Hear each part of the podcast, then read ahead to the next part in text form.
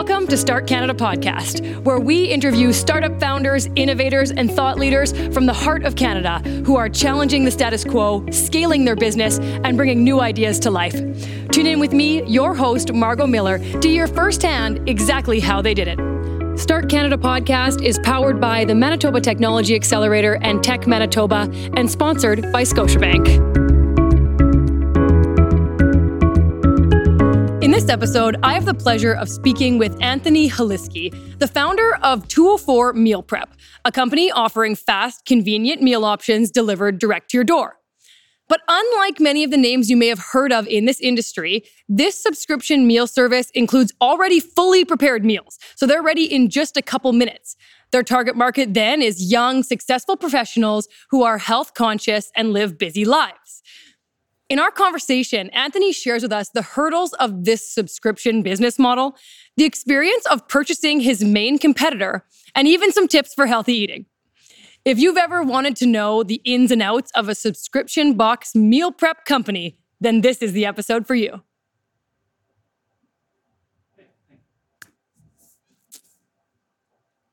Anthony, welcome to Start Canada podcast. Uh, it's been a pleasure. How's it going today? Oh, I am good and I am excited to get into your company, but start, if you will, for us at the very beginning.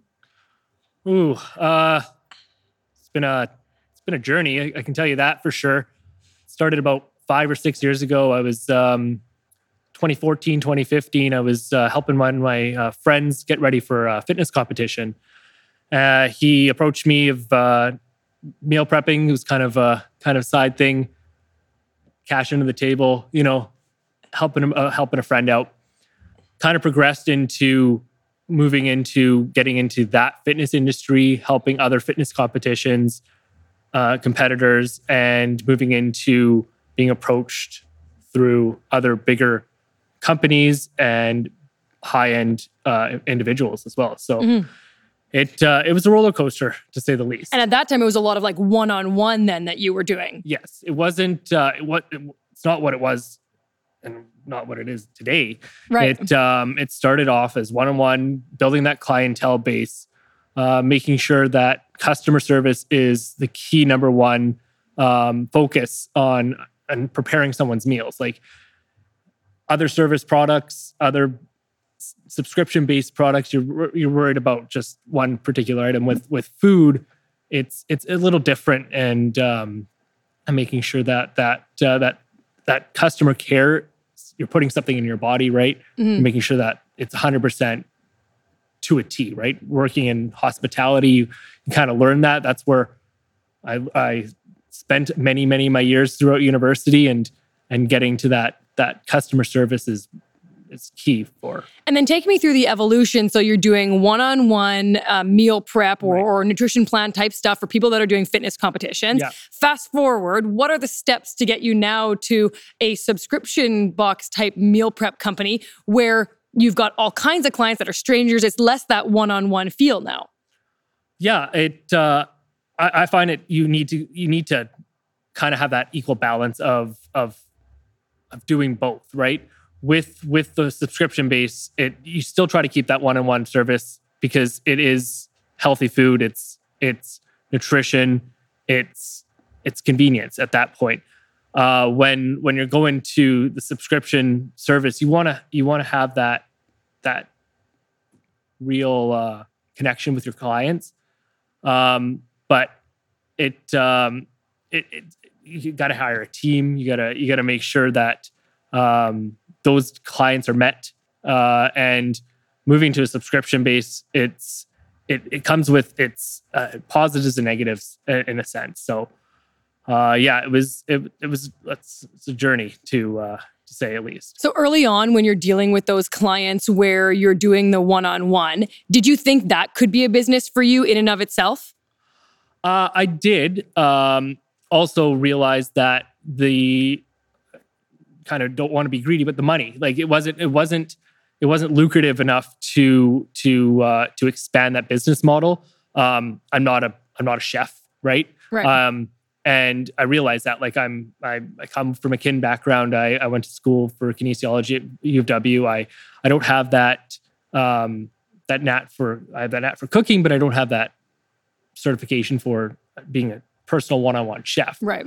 Um, uh, so I looked into the subscription-based uh, services because I know other competitors out there were were around your um, HelloFreshes, your your other meal subscription boxes that uh, prepared. You get a bunch of ingredients, and then you prepare it at home, and you get recipes, and you know that's that's the that's the model they were doing. But Mm. I I kind of flipped it on its head and said, hey, why don't I take what I was doing from one-on-one meal prep service for your competitors and moving it into that model of hey you're going to get a healthy prepared meal straight to your door um, on that weekly basis but it's prepared already. So you don't you take the time out of it. You take the aggravation of going to the store shopping dishes all all, all of it. You pick up the phone or visit our website and and everything's done for you How early did you know that would work? Because there are already those big competitors in, in there out there, right? In the market. Yeah. You had this maybe a little bit of a different niche, but like how did you validate that maybe? Um, it was it was a lot of market research. Like I I had to take steps to find out that what the other competitors were doing, what they were doing right, what they were doing wrong, and kind of adopt that into the model that I'm currently using today. Uh, the um, the like I, I realized that the subscription base it's it's great because you're getting that guaranteed income. You know what your clients are doing, what their orders are going to be. You got to set a menu, and you kind of can shop for for the back end as well as the front end, and listen to the customers what they want, and then shop from what you need as a back end, and then make sure that that subscription is met on a weekly basis instead of going on a one-on-one basis where it's like I want X, Y, and Z and then you have X, Y, and Z and A, B, C and E, F, G and so many different variables. All the customization. all yeah. the customization where it was better just to move into that subscription model where you have a base menu and now you can model and scale that that Mhm. business to um to that to that level, right? Right. And certainly you were you were nice earlier, you know, in joking about at the end of the day, we do have to do something that's going to make us money. So you had Right. to have something that was going to be scalable at Yes. some point. Did you lose any clients from the original batch that you were kind of testing it with when you said, like, listen, I'm only doing five options now or 10 options or whatever it was? Um, yes and no. I, I try to keep it. I try to keep everyone happy. I've, Learned that in business is that it, you got to you got to also work out for yourself, and you also got to look for out for your your customers. Um, I'm slowly moving into moving into the um, here's our set menu. If you want customization, we can do it, uh, but it's gonna.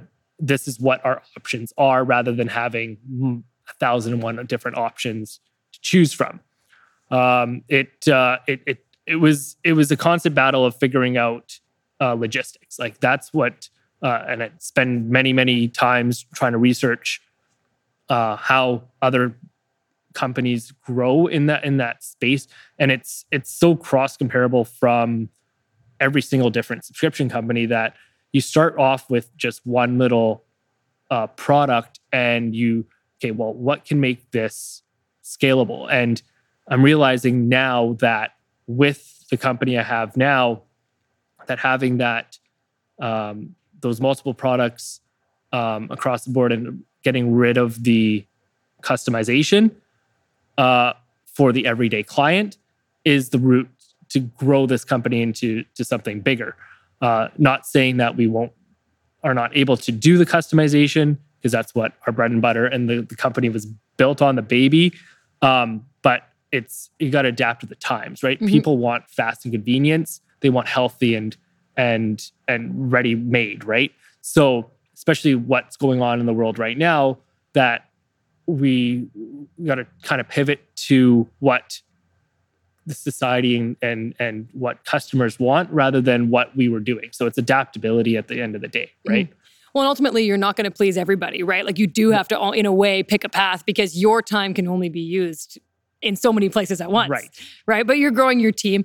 So, and we'll talk about that in a minute. But take me back to the beginning Yeah. when you were working with various athletes in training. And I and I think from your story, your history, you've also worked with some of the some CFL players, some of the bomber team doing meal prep. What was that experience like, and what were you able to kind of learn from it?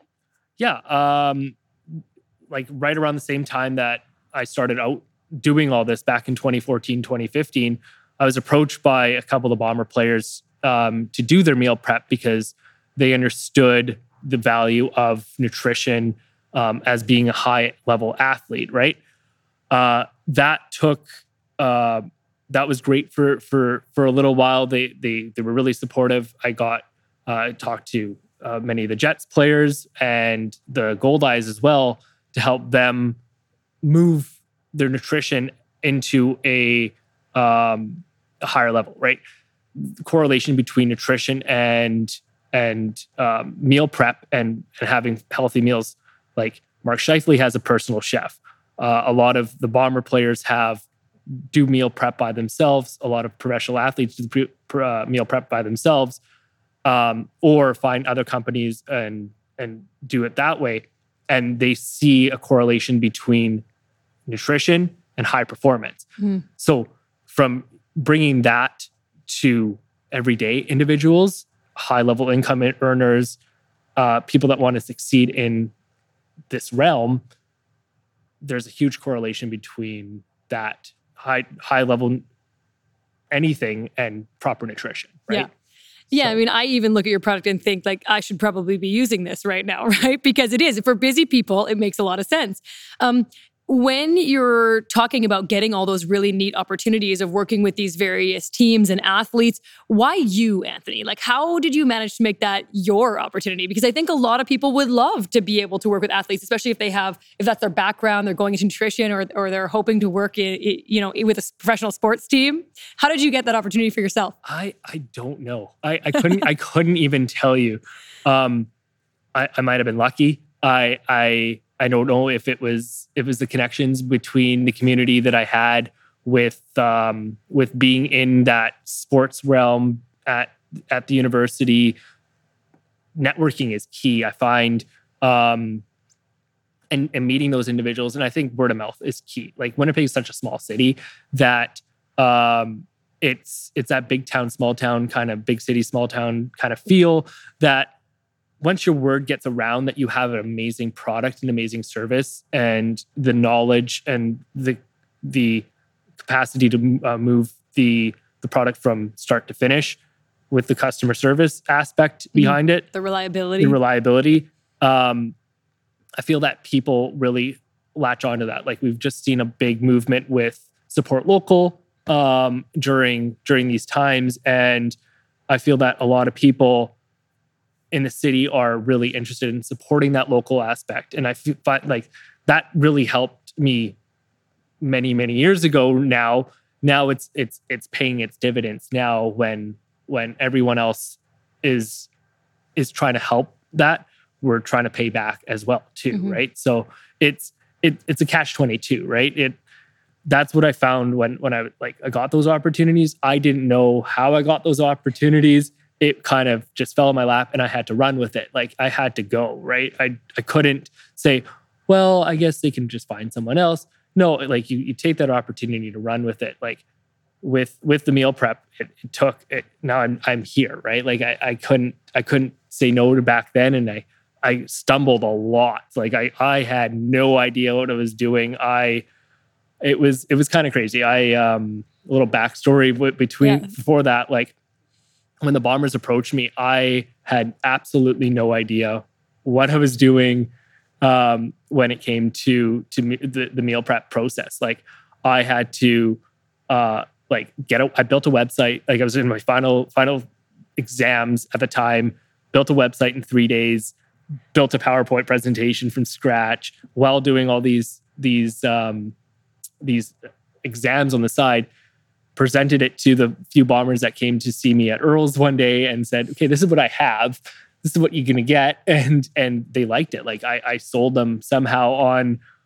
I, I like I just I, I took that I took that initiative and, and did it. And I feel that a lot of entrepreneurs nowadays have uh, have that um, that uh, that barrier. They they they're, they're, they're doubting themselves, whatever mm-hmm. they're going to do, uh, and to be honest, just do it. Like that's what I'm I'm finding is that like if you, if I didn't do what I did back then and just persevered and just put 110 percent into it, that I wouldn't be here and with with that uh, without that opportunity, right? Yeah, that's so, a great attitude yeah. that it seems like you had. And, and, you know, obviously it worked out for you. But what about that period of time where you're still doing that kind of stuff as the side hustle type right. thing, right? And you're clearly like, you know, jumping on the opportunity. But how do you know when it's right to go from side hustle to to feed in? I think that comes internally. Like with with every entrepreneur, I think there's a time in a in their uh, in their life where they kind of sit back and say, "Okay, is this something that I can be doing for the rest of my life, or is this something that it's going to be just one of those side hustles?" Right? Um, backstory: like my parents came from a um, an entrepreneurial background. Right? They had a really big uh, video production um, company back in the 70s, 80s, and 90s, early 90s, uh, before they had me and my brother. And um, they were really successful, but they were also doing it on the weekends. And uh, my my parents worked full time jobs, and they did this on the side. And um, I, I maybe that's where I saw a little correlation between how I operated and how they operated. Is that they could have took that and adapted to the times because now what we're sitting on a beautiful set here and there's so much more technology and mm. i think they got pushed out by the technology they didn't take that leap of faith and doing that to stay ahead of it to stay ahead of it with with what i did when i said you know what like this is something that can be a multi-billion dollar industry and it is a multi-billion dollar industry for for what it is and i feel that a lot of entrepreneurs taking that leap of faith of doing your research, knowing what it is, but it's also coming in internally and saying, is this something I want to do for for the rest of my life?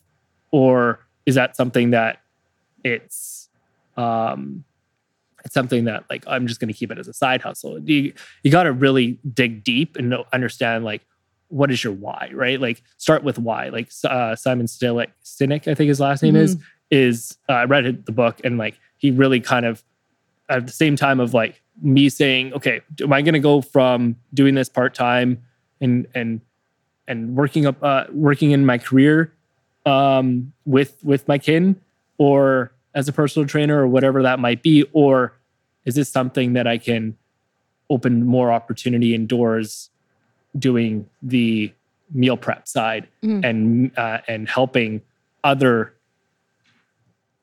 other people just succeed in their life goals and like their life dreams and that's and i i think i've i totally know that i've made the right opportunity and right decision to do that opportunity um, of doing this right so it it comes down to trying to figure out if it's worth it internally like a lot mm-hmm. of entrepreneurs are going to struggle with that but understand what why like start with your why right why do you want to do this and then go from there right so yeah. I think that was that was that point where I'm like I sat down and I was like, hey, I might got something here. You Let's, felt the passion. I felt the passion, it, right? Right. Yeah. yeah. So, and you, always, I always wonder this too, and I think sometimes our listeners ask us about this type of thing where you've got the kinesiology background, right? And in there, you're learning about what your body needs. So, some of that like nutritional information is part of that, right? But people might argue that to start a subscription box company, you're better off having a business background, like a business degree, right? Right. When you balance those two things and where you are today, can you pull out actually the strengths that you have or the knowledge you had that actually was the most impactful to your business now? Yeah. Um, I was I was on the edge of too. Like I I I was finishing off kin and I went back and did a business degree, right? Um, and and I always had that knack for business. Like I, I like looking back at it, I was like, I should have done business. I would have done way better in school. I would have graduated three times faster and spent a lifetime in school as a professional student. Um, and um, I went back and I did project management uh, at the time, and um, and I um, I I didn't even finish. I did six months of the program. I was the top of the, the heap because I realized what what I was doing in my business side and the entrepreneurial side and what I was doing on the business courses and life had a correlation. And it was it was that point in time where it was managing your time, figuring out what had to be done, and doing a full course load at a project management level and doing condensed courses and getting things done and being on the top of the class to going to travel and say is this really worth it? That's what took that that's that was it was the summer of 2016 that was the time that i really stepped away from doing professional student to moving into a full-fledged entrepreneur and really finding the reason why i had to do it and like i pulled things from my project management course, pulled stuff from self development because I was huge into self development at the time. Uh, pulled that stuff from kinesiology, from understanding the the benefits of nutrition and health and fitness, uh, and it kind of just came together, right? It was it was it was, It was really the right mix of ingredients, Yeah, it was the right mi- might yeah. say. yes, yeah, it was Yeah. brewing something. It was some sort of stew was going on. Do you think you mentioned earlier about your parents having experience as entrepreneurs as well? Yeah. Do you think that played a part in this? Do you think it helped you maybe to believe that you also could do it? I, I- I look back on it now and I think it did. Like it was um it was interesting to have that that upbringing that I would run around with my parents at wedding shows and wedding um at weddings or bar mitzvahs or whatever they did with their little camera cases and understood the hustle of like getting things done, right? Um, and my parents would come home absolutely exhausted at the end of the day and put a roof over my head and put me through school and uh, I did all that. But they made a lot of sacrifices Mhm. to get to that point. I think that's where a lot of my drive came from. Um, because obviously, when you're getting older, you're like, why am I the way I am today? Mhm. Right. You I self-assess a you little bit more. self-assess a little bit more and you take that take that time and really think about what got you here and i think that was the reason why and now like my mom my mom's working for me uh, at the business right she's she's got that she's like can't say her age but she's she's getting up there in, in age but she's she's she's she's like a spring chicken in that in that kitchen right? She's busting busting around and and doing her doing her thing. And she she absolutely loves it and like lo- loves helping out. And i think that's got her back into that entrepreneurial spirit that she felt when she was raising me and my brother right? So it was kind of it's kind of interesting that everything's kind of going full circle Yeah. i- in life. And i find that a lot of people need that time to reflect and find out what, Mhm. what their true passion is We've talked sometimes on the show in the past about not taking, trying to watch how much investment you take from family members because there's always that risk. Like if it fails now, you like feel really bad with your Right. family. What about, but I, you know, I haven't asked the question before, Anthony, about but the piece of having your family actually work for you. Um, has there been hurdles you've had to overcome with that, or is it just kind of fun? Tell us about that experience. I- interesting um Yeah.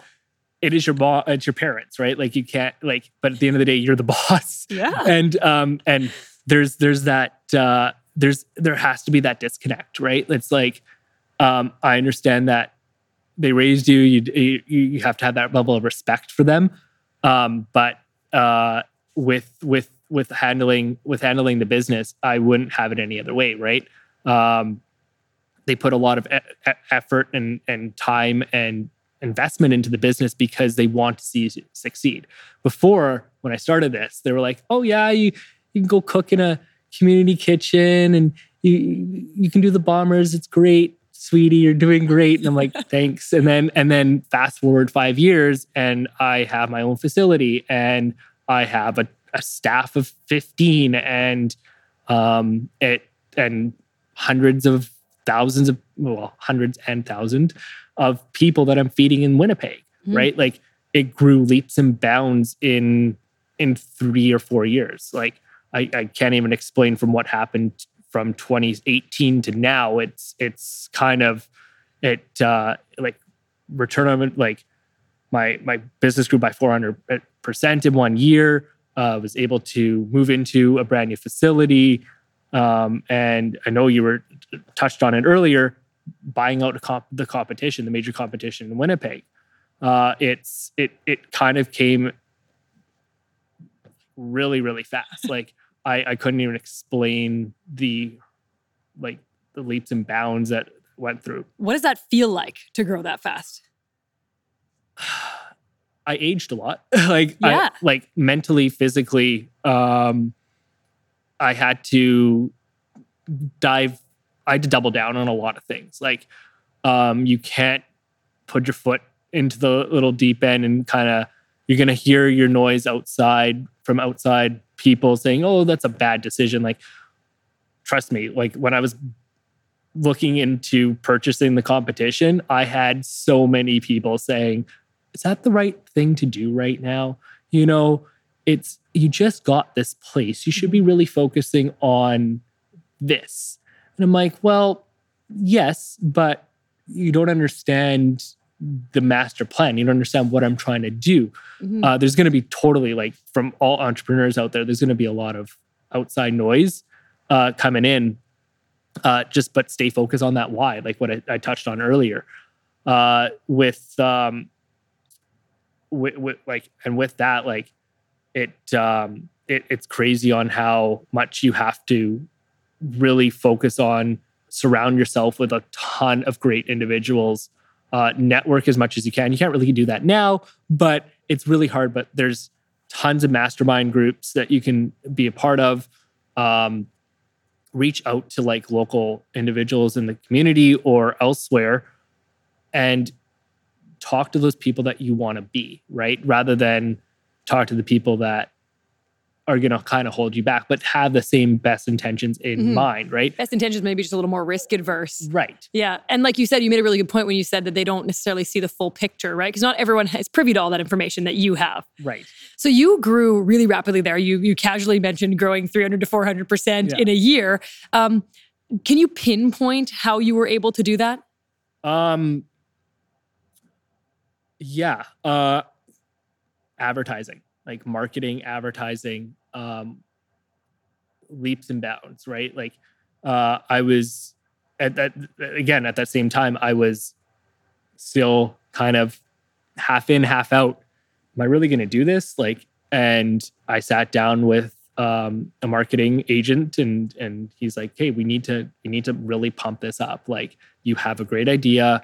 There's the potential of making this huge and um and I'm glad I did. Like I I social media, email marketing, uh like word of mouth, phone number, surveys, like just trying to grow what people want in the city and and and and delivering on that and moving from a kitchen that was maybe as big as this as a set right now to to something that's uh, as big as this building right it's it was it was crazy on how much i had to grow in a short period of time and scramble of the struggle of trying to figure out um, rental space for um, especially uh, with community kitchens in the city it's it's a tough um, going for anyone that's in the food health uh, like food industry Mhm. let alone meal prep like Because of the health standards? because of the health standards because you have to adhere to health standards and um and a lot of people are doing home-based businesses and and obviously the government doesn't like that and um but what I've done with what I have going right now with my business is I've opened up the opportunity for smaller business. I have eight to 10 smaller businesses in my facility right now, um, all socially distanced, all socially safe Right. um, working to make that those dreams they have a reality. Just kind of like I had a dream three years ago and couldn't find space to do it. And Anthony, that seems like a whole other business because Yeah. now you're renting space, you're, you know, like a landlord, you've got different responsibilities to these clients that are using your space. Do you feel like that's a whole other business or what, did it just kind of feel necessary to have the space that you needed for your business? Um, it uh, that was the point of like kind of giving back. Like I I I I- I've learned that like what what's your legacy? What what do you want to do with with with your company, right? And that's that's kind of where I brought that that sense of community back into what 204 meal prep represents, right? Mhm. Um, so helping other companies like that move into that that space. Uh, so that that was that was huge. But like growing growing that by 300 400 percent in one year, it any company can do that right now. Like there's there's a ton of companies that are doing that right now, from farmers markets to to national branding, right? And the the lack of that acquisition of and um, I would say infrastructure for for those individuals are are few and far between. Where I had I had to find a way to give that back to Mhm. to those people because I struggled trying to find rental kitchens after rental kitchens after rental kitchens to grow. Imagine doing one week you're doing hundred meals, the next week you're doing a thousand. Like it's like that's what it that's what it came to. It was like it was like like that, and Yeah. it was it was crazy on how um as an entrepreneur you have to think on your feet and get that those get those things done right Mhm. like i said before Who supported you most along the way through all those major changes?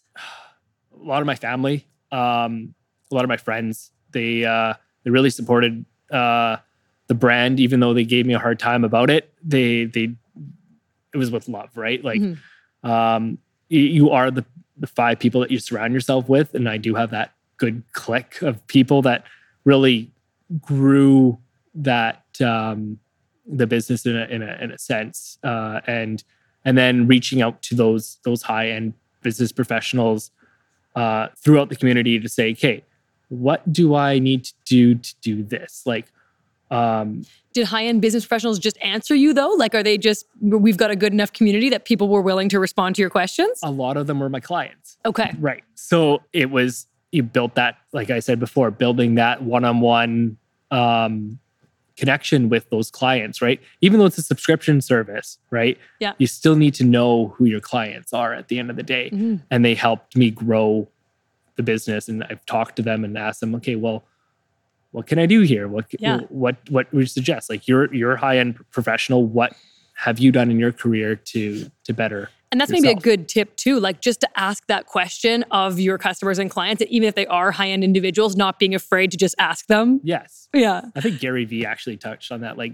DMing 30 people that you want to you want to be with and if one responds then hey it's one out of 30 and they're going to give you immense more knowledge than Mhm. than what you have now right Yeah. so i kind of took that away from it too and and reached out to these these people and and try to communicate and network with those those individuals That's great.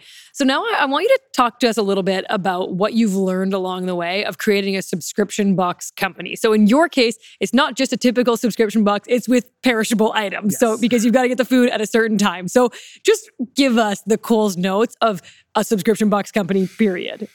Um, well, it uh,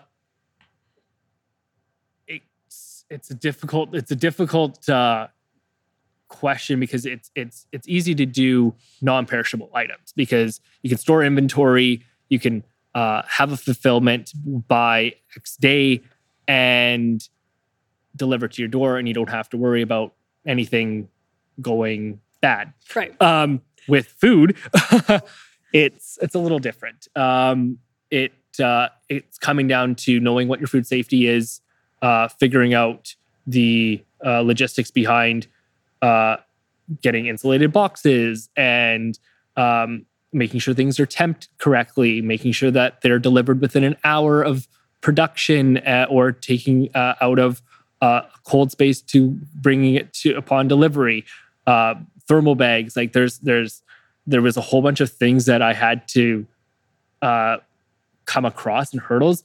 Pick up, like community kitchens couldn't do pickup, so I had to figure out a way of asking the community kitchen, "Can I do pickups here?" Because then if I don't do pickups, then I have to deliver it, and then I have uh, hundreds of deliveries and this and that.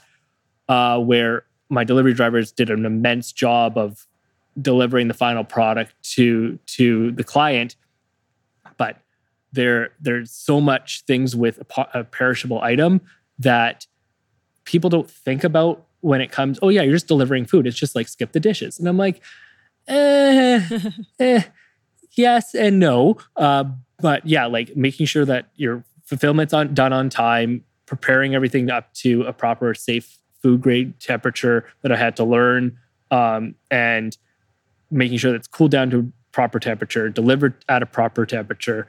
There's so much like risk analysis that you had to take into account that I didn't even think about when I was scaling that I like I, I didn't think about when when I before I started scaling. Like it was I'm now thinking like I implemented those procedures now and it's it's it's taken um a month more resources that I wasn't even anticipating on on taking, but making sure that that final product is is great for the customer. And uh, there's there's so many opportunities to take the perishable way, like the perishable um, route, like vacuum sealing. That's eventually what I want to do and grow the company that way because then you can store your product at a safer temperature, uh, keeping it refrigerated or frozen, so you don't have to worry about getting that perishable product in the danger zone. So the customer and the consumer can have it, kind of like what your other food service boxes are doing right now,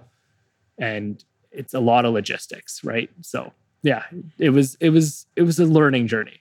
Yeah, that sounds like it. Yeah. I'm curious in there too about your evolution of customer acquisition with a subscription box company because um, it is maybe a bit of a different market than where you started. Can do you have any advice if someone's starting a subscription box, specifically, obviously in your case as a meal prep, but around that customer acquisition piece?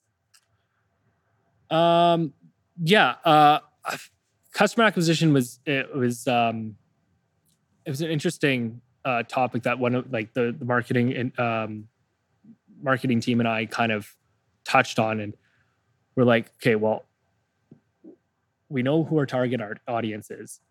We got to figure out that tar- target audience now, and put that into place to get the that customer um, acquisition. And how much is that going to cost? What what what hur- hurdles that they need to um, do we need to to get that chicken breast, raw chicken breast to a meal to the door.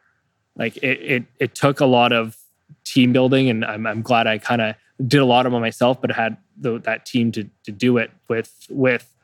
Um, but uh, yeah, the the customer acquisition portion, I, I found that reaching, targeting that those high end individuals, figuring out what their day to day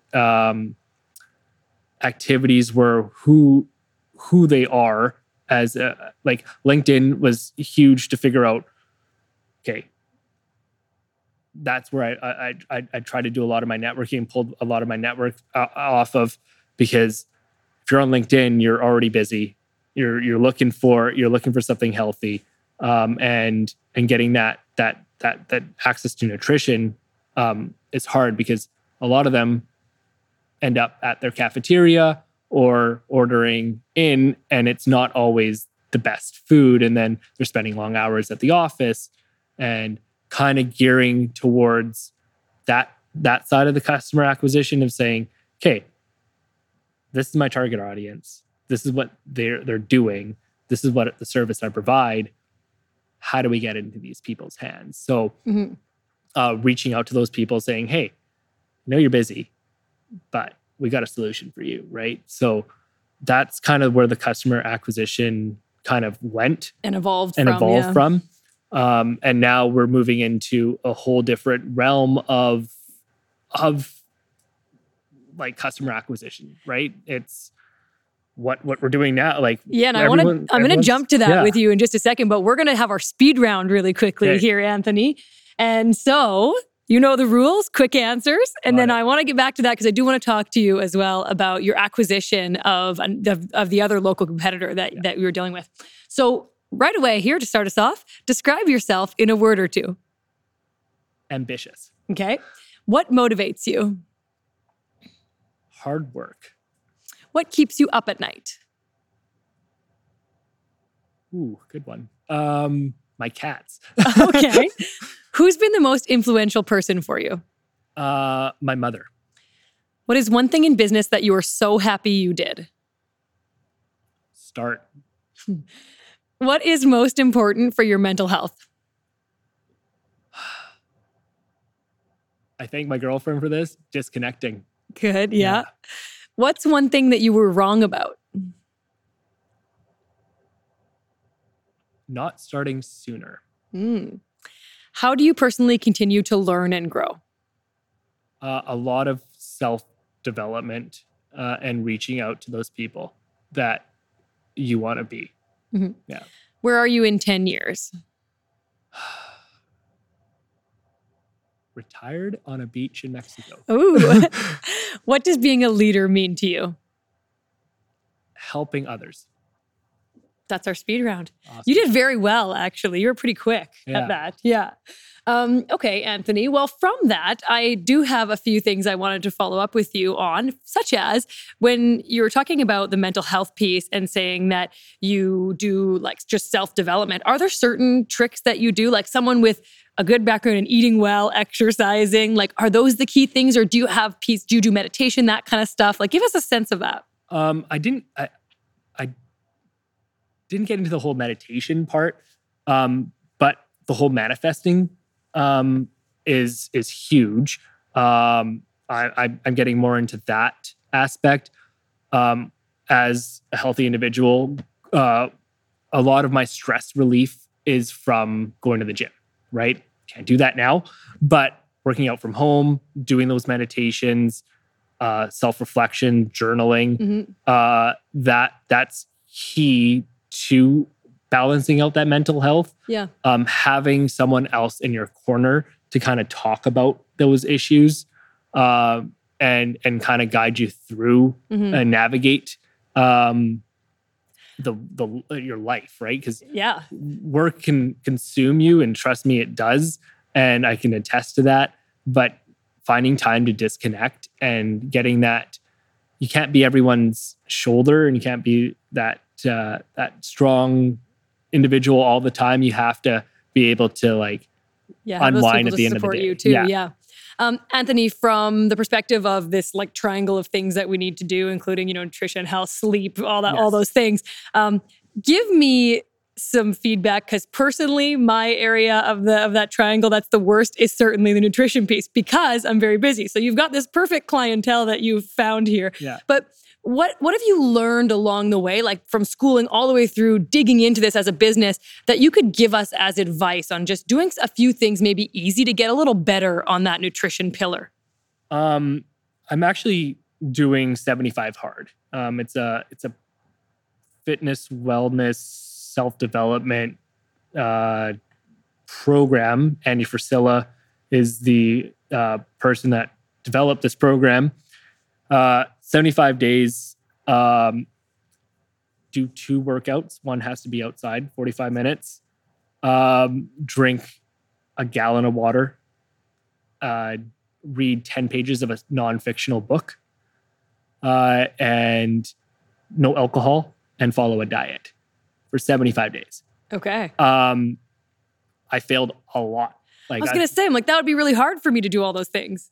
Yes, and and what I like, I, I, I took a little bit, a little bit by little bit, right? Like diving head first, like what I'm finding is like diving head first into a lot of things, you're just going to fail a few days later, right? Mm-hmm. Taking those baby steps, because I failed 75 hard two or three times and, and coming back to you is that taking those like maybe try drink more water a day, mm-hmm. right? Because water is key for a lot of bodily functions, brain health, skin, uh, like motor functions. There's there's tons of benefits to water. So even drinking more water every day, eating healthy. I, I trust me, I don't eat as healthy because I have my cheat days and whatever. I like I like I like my sweet. I have a sweet tooth. Don't get me wrong. Like love love I feel you. I love I love sweets. yeah. Uh, chocolate, kryptonite. Um, but um, moderation. Like eating eating healthy in moderation, right? You can't just be always healthy all the time. And this is coming from a guy that preaches health and like yeah. But I mean, I, and I am asking Yeah. you for like a regular person too. You Yeah. know, like I'm not necessarily asking for someone who wants to like change their whole life, but it's just all of us could do a little bit better. So I think like, that's a good mo- point. Yeah, moderation is key. Like Mhm. drink more water, do small steps, like uh finding finding time to do at least like instead of taking the elevator, walk up the stairs, right? Like small things to change the overall thing. Like what Andy was saying is that this this program is supposed to help you in other aspects of your life rather than just doing a fitness program. Like you're gonna get you're gonna get healthy, you're gonna get you're gonna eat better, you're gonna sleep better, you're gonna drink more water, but like it it comes down to doing those small little tasks to make your overall performance better. So what I'm saying is that taking those little like small tasks that you want to improve on at the beginning of the year. It's January now, like it New Year's resolutioners out there, take those small tasks and break it down into or take that big goal and break it down into small tasks and then work on those small tasks on a daily to better that overall goal, right? Mhm. So yeah, that makes sense. Yeah. What about when you say to eat healthy? I feel like people have a different vision of what that is. What do you mean when you say that? I whatever makes you feel good, right? I um I did the whole diet phase. I I lost a whole bunch of weight. I uh, did the whole fitness competition, tried to do the fitness competition, and didn't. It wasn't really great for my mental health because you're so laser focused on one thing that you forget that overall balance of Mm. life. hmm And what I'm saying is that try to have that balance of eating healthy because it's there's so much benefits to eating healthy, but also don't feel bad that you're gonna eat a chocolate or Yeah. pound down a tub of ice cream watching Netflix. Like you're you're it's not gonna it's not gonna really affect you that much because it, there's a lot of balance between your mental sanity Yep. and your and your physical Yep. sanity. But as long as you feel good, you're working out, you're And doing you're making those small changes, small like changes saying. on a daily basis. Yeah. That's that's that's seriously the key, right? Mhm. No one's perfect, right? So That's right. Okay, as promised, I want to totally change us topics here, and and I want to talk about the Prairie Box company that you acquired. So this was your main competitor here locally, and you've gone through your own journey. You're just opening your big new kitchen, right? I think timing wise. And then you get this opportunity that comes in front of you. So just talk us through like what happened in that period of time. it was last year this time. Like it was got the kitchen in in November in 19 uh, 2019 and um, got approached by the the co-owners and the co-founders of Prairie Box. Uh, they were located on Grant Avenue. They were my major competition for as long as 204 meal prep was in, in, existence. It turns out that they started April 2016 and I started June 2016. It was just so happened that we started the exact same time. Uh, the two founders approached me, made an offer, um, and back and forth, and we finally settled on a number. And this was February 28th, Yeah. 2020. So two weeks after the whole major shutdown Oh wow. of COVID, and I decided to. I'm like, I'm already in it. Like, uh, what's what's what's the worst that's going to happen? And um and and bought the business Mhm. and and realizing, uh, merging two business. It, people are like, are you going to merge two businesses into one? Yeah. Are you going to differentiate? Like, what are you going to be doing with with your competition? Like, um, the branding's amazing. Like, um, The branding that they did They- as well as what you did. what I Yeah. did, right?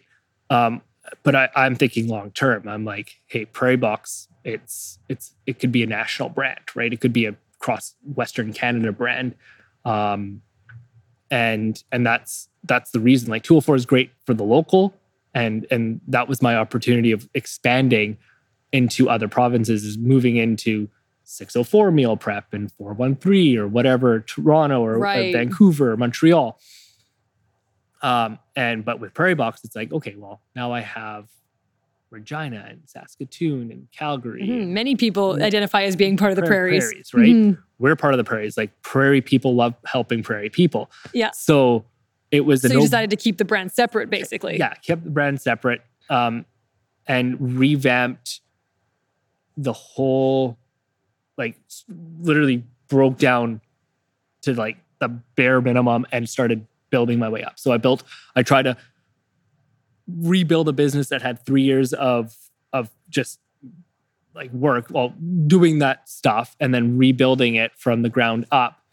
Brought on a new team, brought on um, uh, like asked for help, like, and built it to uh, a point where we just relaunched our new website with things that our clients wanted um, from Prairie Box, and doing that now, and then we're re- uh, readapting that with. two- uh, I was trying to readapt that with 204 meal prep, so it's kind of hard to Mhm. balance two brands, two two companies at the same time. Yeah, even though they have similarities, do you feel like you're running two totally different businesses some days? Yes. Yeah. 100%. Do you have staff, other staff that work for both businesses, or when you're saying you rehired there, do you try and keep them really separate?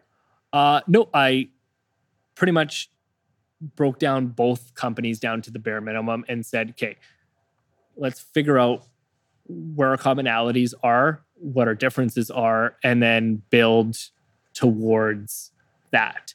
Um, so Prairie Box is going to be for your um, everyday individuals that um, want to eat healthy, but are not on the major health conscious side, Mhm. where 204 Meal Prep is going to focus on your diet specific um, areas and customization. So I I went really pretty much 360 back to what I was doing before with 204 Meal Prep because I found that a lot of my clients from Prairie Box want that customization Mm. and that that keto or vegetarian and vegan and gluten free, dairy free, all that diet, paleo, whatever Yeah. your diet is, that's what 204 meal prep's going to do. Even though it's going to have some other meals in intertwined with that, but having that main concept, and then Prairie Box is going to be your everyday healthy meals that we can start scaling Do you almost feel like more. that allowed you to like fill the gap that maybe you couldn't do before? Like, because now you are you're truly allowed to do both things without having to cut one out of your your value proposition.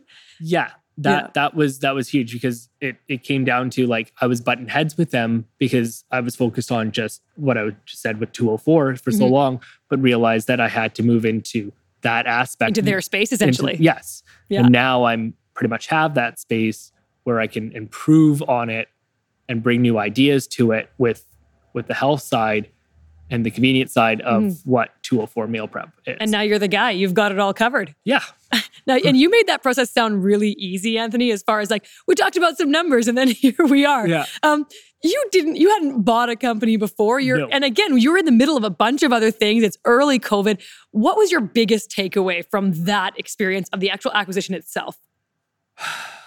Um, I lost a lot of sleep, um, Mhm. and um, I I think it was the years of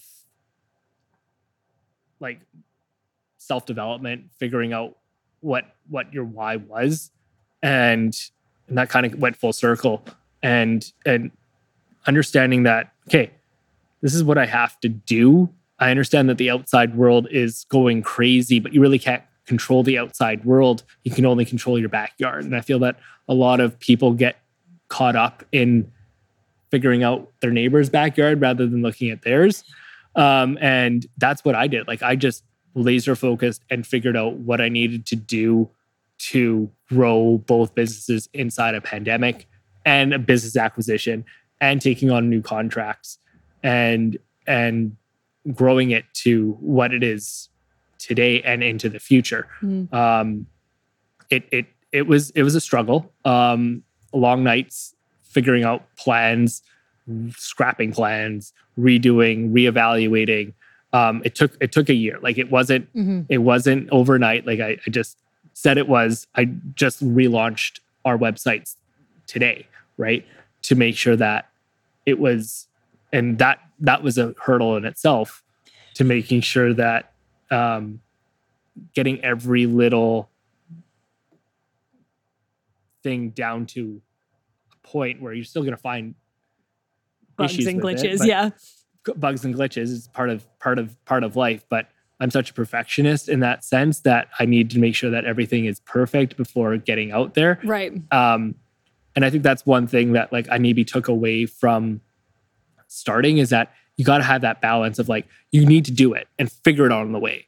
But when you're getting into an establishment of running another company and then taking over a lot of uh, great things and, and and not great things of another company and then trying to do that with your same company, you got to really sit back and say, okay, like every little thing needs to have a plan. You got just can't just dive headfirst in it because then you're just going to be like spinning tires and not getting anywhere anywhere fast. You kind of have to Yeah. like There's a cautious balance there somewhere, yeah, right? it's a it's a weird balance of like Mhm. when you start, you start, you're going right, but Yeah. then you can't you can't keep your foot down all the time when you're in entrepreneurship because you're gonna run out of gas. Like you Right. need to like kind of lead. and you might be in the middle of nowhere with no help anymore at that exactly. point. yeah. So, Anthony, you mentioned earlier that in this whole evolution of what you're doing, you're at a point now where you've kind of found creative ways to start giving back. And so, you mentioned like with the kitchen space that you Mm-hmm. have now, there's other people that can use it, and it's this great kind of like community environment. There's some other things I think that you're t- you're thinking of doing in the future that are other ways of kind of growing the community aspect of what you're doing. Tell us a bit about those. Yeah, um, there's um, a great program that just uh, came out, uh, leftovers, and they uh, start. Uh, they take um, all your leftovers from from your kitchen and um, sell it for to the less fortunate. Right? I like. I want to get to that point where um, the access of nutrition for just our meals and everyone else's meals are there. Like if you go to the if you can go to you can go to McDonald's and buy a a Big Mac for whatever 17 or whatever 15 dollars right now where you can it's ridiculous like trust me or you can go to like a meal prep company or a health food thing but and get it priced accordingly like it should like access to nutrition shouldn't be a burden on Mhm. on on individuals it should be a something that um should be a something that's easily accessed. Mhm. and that's what i want to get with my company is that i want to have make sure that everyone's eating healthy and finding the benefits of eating healthy. I think everyone knows that they have to eat healthy but it's also that that there's a barrier between that. And that's Yeah. what i kind of want to get to. Like that that's why i teamed up with the, the leftovers program. Um, to kind of give back to to le- those less fortunate that can't get that access to that nutrition right Yeah, that's so, So- wonderful. It's very Yeah. clear that you've found your passion because you're trying to do even more than you need to do, right? And so it's it's very clear that you've found that right place for you Gotta build a legacy That's yeah. great. Yeah. Yeah. Anthony, if people want to learn more about everything we talked about here today, where do they go to find you? Uh, follow us on social media. Okay. Uh, 204 Meal Prep um, and Prairie Box. Mhm. Um, find us Instagram, Facebook, um, and uh, reach me directly um, via email. Yeah. And uh, I'm more than welcome to give a hand and lend a hand. So, Thanks so much. Thanks for being on the show. Thank you. If you enjoyed today's episode and want to learn more about our guests, visit startpodcast.ca and be sure to rate and review us wherever you're listening. If you're new to the show and want more Canadian business inspiration, subscribe before you go. Start Canada Podcast is produced by your host, Margot Miller, with audio and visual creation by Event Pro and support from Due North Systems. Start Canada Podcast is powered by the Manitoba Technology Accelerator and Tech Manitoba and sponsored by Scotiabank.